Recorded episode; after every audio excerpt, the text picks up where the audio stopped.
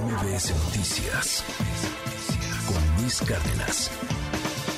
El día de ayer el presidente López Obrador fue muy claro con respecto a lo que sucedió con Grupo México y con los trenes de Ferrosur. ¿Qué pasó cuando la Marina, los soldados, llegaron a las instalaciones de Ferrosur hacia Coatzacoalcos y hicieron una ocupación, hoy sabemos temporal, aunque no sabemos cuánto va a durar, de estas vías? ¿Por qué lo hacían? Luego se habló de expropiación. Bueno, ayer el presidente pues fue muy claro. Está molesto el gobierno y el presidente en particular porque Germán Larrea quería 9.500 millones de pesos en contraprestación. Dice el presidente que eso no se podía hacer, que para nada, que está fuera de la discusión. Y también habló en torno a que esto no es una expropiación. No es expropiación porque Larrea tiene una concesión y no se le está quitando nada. Simplemente se le está retirando el permiso, la concesión que el Estado mexicano le dio. Ahí vamos, por parte. Sí, vamos a arreglarnos. Yo no sé, vuelvo a que los abogados o asesores expertos mal aconsejan y vienen con una propuesta de que querían que les pagáramos 9.500 millones de pesos. Pues así ya no se puede. Sí, pero ni siquiera a un precio justo, sino un abuso. Que se haga después del procedimiento legal, la autoridad competente mande a hacer un avalúo y se paga una indemnización, si es que les corresponde. Pero imagínense, pagar 9.500 millones. ¿Cómo no va a ser de Seguridad Nacional de Coatzacoalcos de Salina Cruz? Si es de puerto a puerto. Entonces, aquí el Grupo México tiene, por eso, una concesión. Fíjense, se expropió. ¿Qué se expropia? Lo que es propiedad privada. Es muy distinto el recuperar una concesión que es de la nación. Depende de la actitud de la empresa. Bueno, mientras tanto, las acciones de Grupo México en picada el día de ayer, casi 8 puntos en pérdidas millonarias para la empresa.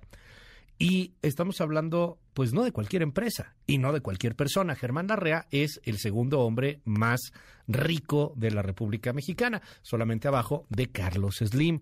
Un tipo que tiene varios intereses, que tiene varios negocios y que además podría ser el siguiente dueño de Banamex, una vez que Citigroup ha decidido deshacerse de ese mercado a nivel global, que no le interesa ya el mercado minorista de banca. Están en otros negocios, en otros proyectos y están vendiendo en varios países, entre ellos México. Larrea es el principal postor y Larrea podría quedarse con Banamex. Pero, ¿qué es esto? ¿Es un quid pro quo? ¿Es un asunto en donde hay una violación al Estado de Derecho? ¿Es una visión muy particular del presidente? ¿Frente a qué estamos? Hoy le quiero preguntar a Sergio Negrete, que está en la línea telefónica. Sergio, gracias por tomarme la llamada. Muy buenos días, ¿cómo estás? Muy buenos días, Luis, agradecidísimo, ¿no?, que consideras la opinión de un servidor y que deja que hablo contigo, hablo con todo tu auditorio. Entonces, no, a tus órdenes y muy agradecido. Un honor, Sergio. Oye, ¿cómo ves todo este asunto de entrada en nuestra visión, en nuestra imagen global? ¿Cómo quedamos frente al mundo con esto que se está dando? ¿Realmente hay un interés sobre la toma de Grupo México para los inversionistas extranjeros, para ver si le meten o no le meten dinero al país? ¿Cómo se ve todo esto? Cuéntanos.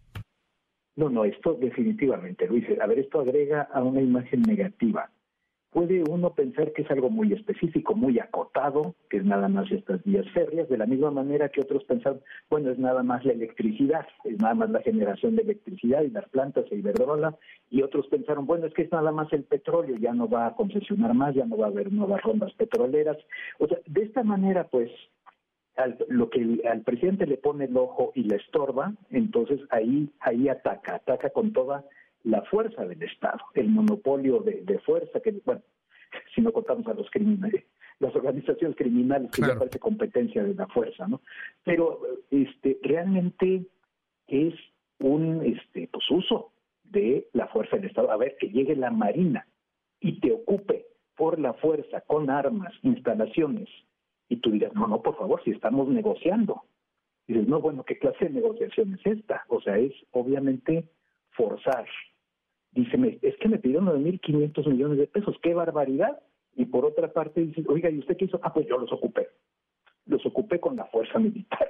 Entonces, bueno, es realmente una confrontación, una negociación que ha escalado de una manera, a ver, realmente esta acción no tiene una justificación como la que presenta el presidente, de decir, bueno, es una concesión, no es de ellos. Dice, no, perdónenme, por eso se llama concesión.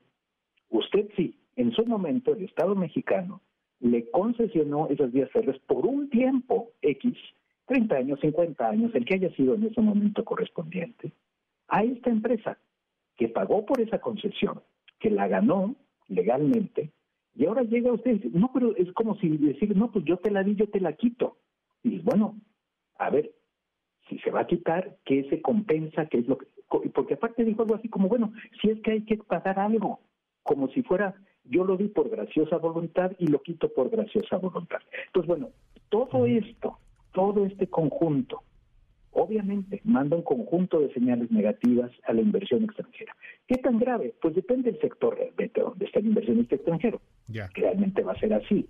Pero de todas maneras, no es positivo, no es algo bueno, y muestra un autoritarismo creciente por parte del presidente de decir, bueno, pues si no es a la buena, es a la mala. Lo que no puede argumentar es que la ocupación con fuerza militar no es algo inusitado, no es algo fuera de lo común. Esto ha salido de la mesa de negociación con la ley en la mano y ha pasado pues a otro plano y pues a ver qué ocurre.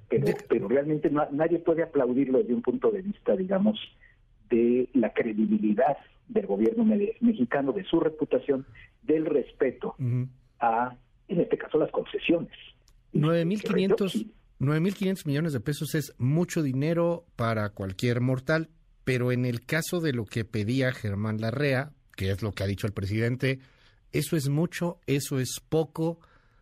Digo, habrá que ser expertos en este tema, entiendo que hay avalúos, pero pues no lo sé. Quise hacer una comparación con otra expropiación y nos quisimos ir a la de Vicente Fox en el 2001 de los ingenios azucareros, y por 27 de los 60 ingenios azucareros en aquel entonces, estamos hablando de hace 22 años, el gobierno pagó cerca de 15,000 millones de pesos, o sea, todavía mucho más de lo de estas vías. Pero son dos cosas distintas, ¿no? O sea, peras y manzanas. ¿Es mucho dinero lo que quería Germán Larrea? Yo no dudo que la postura inicial de Germán Larrea, postura negociadora, fuese elevada. No, como tú dices, habría que ver cuántos años le quedaban a la concesión, cómo estaba el flujo de efectivo de todas estas vías férreas, las perspectivas de negocio. No, hay mucho elemento subjetivo aquí, Luis. O sea, no podemos así cerrarle con pesos y centavos con precisión. No, claro. No es nada fácil. Bueno, pues para eso negocias, para eso haces números, ves flujos, ves todos los términos de la concesión, ves cuánto estabas ganando y bueno, y te pones a sumar. Dices, oye, es que yo en los próximos 20 años pensaba ganar X. Claro, ese es pensaba. Ok, bueno, todo eso se negocia, absolutamente todo. Entonces, lo que yo creo que López Obrador presenta como con mala leche, diría yo, es, quería 9.500 millones. Dice, no, señor, esa fue la postura de negociación. Vamos a negociar. Y en cambio de eso, pues le mandas a la Marina. Entonces, obviamente es mucho dinero en cualquier contexto, en el contexto que tú pongas. Ahora, te voy a dar otra, esto no sé si estoy brincando mucho de campo, puede ser que sí, pero yo te doy otra cuestión. Te doy lo que ha costado los caprichos presidenciales. Ya. El Tren Maya, creo que va en 300 y tantos mil millones de pesos.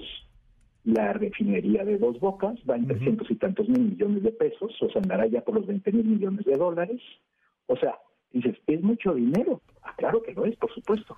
Y lo que nos cuesta Pemex y lo que nos cuestan los caprichos presidenciales es muchísimo más dinero. O sea, lo que voy es que puestos a jugar con esos números... Ya. Siempre podemos encontrar, cuando estás hablando de presupuestos del Estado, de proyectos de tal envergadura, pues sí, que claro. Realmente no puede gritar López Obrador, decir, es mucho dinero, decirle, ¿cuánto está gastando usted cada día en Pemex? ¿Cuánto está perdiendo usted cada día en Pemex? Ahora, dime algo, Sergio. Sí. En el marco de la narrativa que hoy tenemos es los buenos contra los malos, es algo normal en el populismo, necesitas tener adversarios, necesitas tener un enemigo, digo, está en el manual.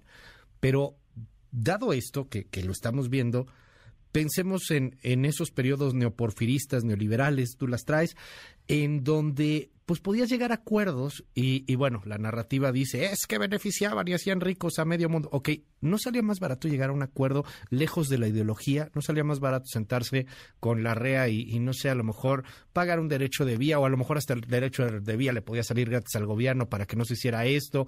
Porque en el fondo el discurso del presidente pues tiene cierto sentido para mucha gente, o mucho sentido para mucha gente. Ahí está la encuesta de popularidad del Universal de hoy, ¿no? 65% de aprobación del presidente.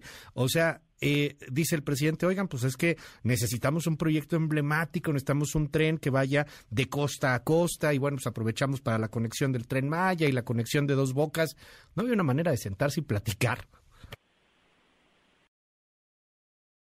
Tú dices, es que creo que has usado una palabra muy potente, Luis, deja de destacarla, es narrativa, es la historia que tú cuentas a tu público o al público en general. Y aparte de que tienes aquí, que siempre entre los mexicanos al menos, y entre muchos otros pueblos, pero destacadamente en México, está lo de los empresarios malos. El de empresario es abusivo, es explotador, la ganancia es negativa, es que se la extrae al pueblo, es que si tú ganas yo pierdo. Pues bueno, esto es potentísimo, como acabas de decir. Y aparte de todo, estás hablando del segundo hombre más rico de México, como ya apuntaste. Entonces, la reacción de mucha gente es, bueno, ¿y qué tanto le quita? De todas maneras es muy rico. O sea, ¿qué tanto le afecta? A ver, vamos a ver, no le está quitando el pan de la mesa, ¿verdad? A Germán. Entonces, tenemos toda esa narrativa, como tú has dicho, potentísima. Claro que lo conveniente, vamos a decirlo así, era negociar, ver, decir, oye, pues a ver, es tu concesión, pero yo quiero que pasen por ahí ciertas vías, ciertos convoys, etcétera. No, pero ya tú lo eriges en territorio de la soberanía nacional. Para López Obrador todo va a ser soberanía cuando le conviene. Y ahora resulta que el puerto de Coatzacoalcos es soberanía. Por eso tuvimos en la legislación mexicana esta peculiaridad de que los extranjeros no podían tener terrenos en playas. No fuera a ser que llegaran los marines y les dieran permiso de pasar por ahí. O sea, en ocasiones nuestro nacionalismo, pues, llega a extremos verdaderamente risibles, tal cual. Pero la gente lo compra. La gente dice, no, por supuesto que no. O sea, no. Y claro que este paso tiene que ser nacional, tiene que ser de la nación, la soberanía. Bueno, entonces, si negociar era lo aconsejable, era realmente lo legal, aparte lo más sólido desde una perspectiva de no causar incertidumbre a los inversionistas. Lo entiendo. Pero se opta por el golpe en la mesa. Déjame cerrar la narrativa.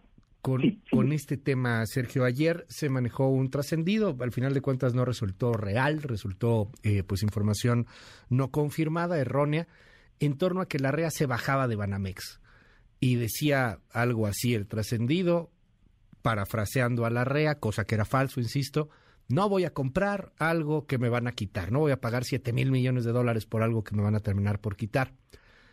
Al parecer sigue Grupo México activo y quiere comprar Banamex y todo quedó como estaba antes, salvo por las acciones y todo este asunto complejo que se está viviendo en la bolsa. ¿Qué representa que Grupo México, que Larrea hiciera algo así? Que dijera, ¿sabes qué? No lo compro, bye, ahí está Banamex, ya no quiero nada. ¿Podría venir algún mensaje de inestabilidad o algo por el estilo? Sí, por supuesto, porque finalmente es eso, es un empresario de gran tamaño, reaccionando y haciendo saber al mundo por qué está reaccionando, ¿no? Decir, a ver, de este gobierno, yo no me fío más de este gobierno. Entonces, si lo está diciendo alguien, bueno, pues otros van a decir, ah, caray, pues ahora sí que vamos a reaccionar también en consecuencia. Como tú dices, hay que enfatizarlo. Esto no se ha confirmado, ni muchísimo menos. Fue un rumor potentísimo el día de ayer, que corrió como pólvora, pero resulta que no, que todavía no se sabe. Pero deje decir quién sería el principal perjudicado. Esto es una ironía. Serían los accionistas de Citibanamex, que son los que quieren vender. O sea, el principal perjudicado directo no es el gobierno de la República, sería indirectamente, que no es poca cosa, de pérdida de confianza. Pero aquí es que se le cae el trato a una contraparte estadounidense. Entonces, en ese sentido, sí tiene eco entre inversionistas estadounidenses. O sea, todo pega, pues. Y pues a ver qué ocurre, como dices, hay que enfatizar que esto no sabemos qué va a pasar por la oferta, con la oferta de Grupo México, por Banamex. Sergio Negrete en @iconocafka, un gusto tenerte aquí, como siempre. Sergio, gracias por tomarme la comunicación. No, Luis, te agradezco todo este tiempo. Muy, muy fuerte abrazo. MBS Noticias con Luis Cárdenas.